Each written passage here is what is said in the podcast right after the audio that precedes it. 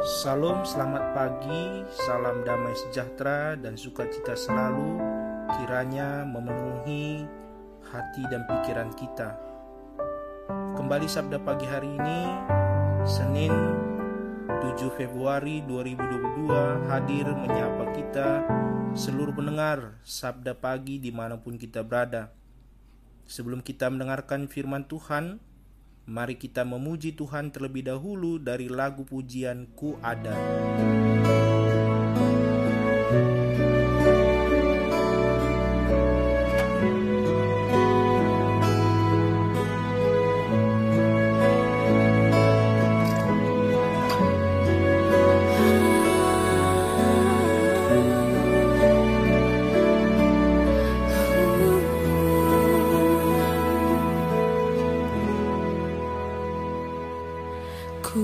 Ada sebab anugerahmu. Ku ada karena kasihmu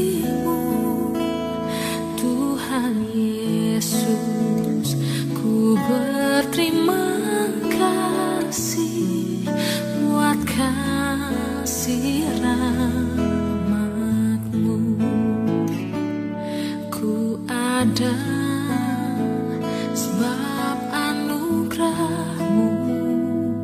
Ku ada karena kasihmu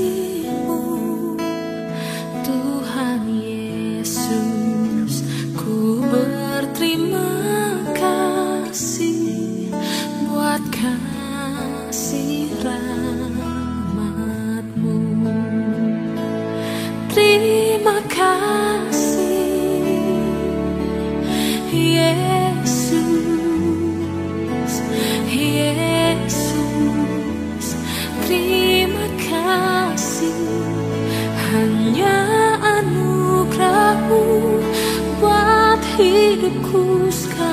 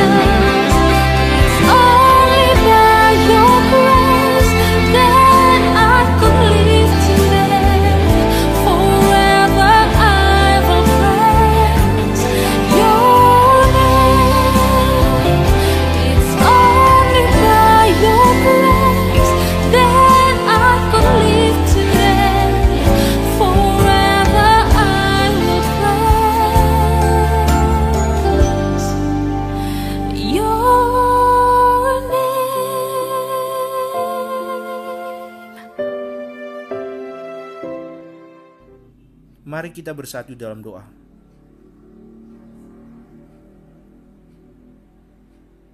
Terpujilah namamu ya Tuhan untuk segala kebaikanmu yang tetap masih kami rasakan menyertai dan menemani kehidupan kami. Bapa di pagi hari ini kami sungguh rindu mendengarkan firman-Mu. Kiranya roh kudus Tuhan memenuhi hati dan pikiran kami. Berfirmanlah Tuhan karena kami seluruhnya anak-anak-Mu telah siap untuk mendengarkan firman-Mu. Di dalam nama anak-Mu Yesus Kristus kami datang berdoa dan bersyukur selalu. Amin. Firman Tuhan di pagi hari ini terambil dari kitab Yesaya 40 ayat 27 Yesaya 40 ayat 27, hidupku tersembunyi dari Tuhan dan hakku tidak diperhatikan Allahku. Saudara-saudari yang terkasih dalam Yesus Kristus, ada satu puisi yang berjudul Footprints adalah judul sebuah sajak yang sangat terkenal yang menyentuh hati jutaan manusia di seluruh dunia.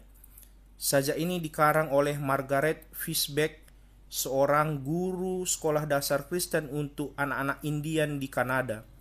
Sajak ini begitu populer di kalangan umat Kristiani, mengisahkan tentang seseorang yang tengah berjalan menyusuri pantai yang berpasir. Sajak ini sering kali dipakai untuk menggambarkan tentang hubungan manusia dengan Tuhan. Ketika menoleh ke belakang, ia melihat dua pasang jejak kaki di pasir – sepasang jejak kakinya dan sepasang lagi jejak kaki Tuhan. Tetapi ketika sedang dalam situasi sulit yang terlihat hanyalah sepasang jejak kaki, ia pun mengeluh dan memprotes. Tuhan, pada masa-masa berat dalam hidupku, mengapa engkau malah membiarkan dan meninggalkan aku berjalan sendirian? Tuhan menjawab, Aku tidak pernah meninggalkan kamu. Jejak kaki yang sepasang itu adalah jejak kakiku karena saat itu aku sedang menggendong kamu. Suatu ketika bangsa Israel sedang mengalami masa-masa sulit. Mereka harus kehilangan negerinya dan hidup sebagai buangan di negeri asing. Begitu berat penderitaan yang dialami sampai-sampai mereka merasa telah ditinggalkan Tuhan. Seperti Yesaya 40 ayat 27 yang mengatakan hidupku tersembunyi dari Tuhan dan hakku tidak diperhatikan Allahku. Benarkah demikian? Tuhan tidak pernah meninggalkan anak-anaknya. Terlebih saat dalam situasi sulit, dia memberi kekuatan kepada yang lelah dan menambah semangat kepada yang tiada berdaya. Justru yang sering kali terjadi adalah kita yang meninggalkan Tuhan. Tetaplah berpaut kepada Tuhan yang terus bertekun menanti-nantikan Tuhan, sebab orang-orang yang menanti-nantikan Tuhan mendapat kekuatan baru, mereka sumpah Raja Wali yang naik terbang dengan kekuatan sayapnya. Jangan pernah merasa sendiri, apalagi ditinggalkan Tuhan, sebab Tuhan tidak pernah meninggalkan kita sedetik pun, asalkan kita hidup seturut kendaknya. Akhirnya Yesaya 49 ayat 15 mengatakan, Dapatkah seorang perempuan melupakan bayinya, sehingga ia tidak menyayangi anak dari kandungannya, sekalipun dia melupakannya, Aku tidak akan melupakan engkau. Amin. Kita bersatu dalam doa. Kami sungguh bersyukur ya Tuhan untuk firman-Mu yang boleh kami renungkan di pagi hari ini. Firman-Mu mengingatkan kepada kami bahwa di dalam segala situasi di tengah-tengah kehidupan kami, khususnya di tengah situasi kesulitan yang kami hadapi, Tuhan tidak pernah meninggalkan kami sendiri. Oleh karena itu Bapa, tetap berikan kepada kami pengharapan, yang teguh bahwa Tuhan tetap senantiasa menemani dan menyertai kehidupan kami. Mungkin pada saat ini pendengar sabda pagi hari di tengah-tengah pergumulannya Bapak, mereka merasakan begitu banyaknya pergumulan yang mereka hadapi. Kiranya Tuhan tetap memberikan semangat kepada pendengar sabda pagi hari ini supaya mereka tetap selalu sukacita di dalam pengharapannya kepada Tuhan Berkati kehidupan kami sepanjang hari ini di tengah-tengah pekerjaan kami. Berikan rejeki, berikan kesehatan, berikan kepada kami sukacita yang melimpah di tengah-tengah keluarga kami. Ini doa kami Bapa ampunkan segala dosa pelan kami. Sebab kami datang di dalam nama anakmu Yesus Kristus Tuhan kami. Amin. Tuhan memberkati firmannya dan memberkati kita sebelum mendengar sabda pagi.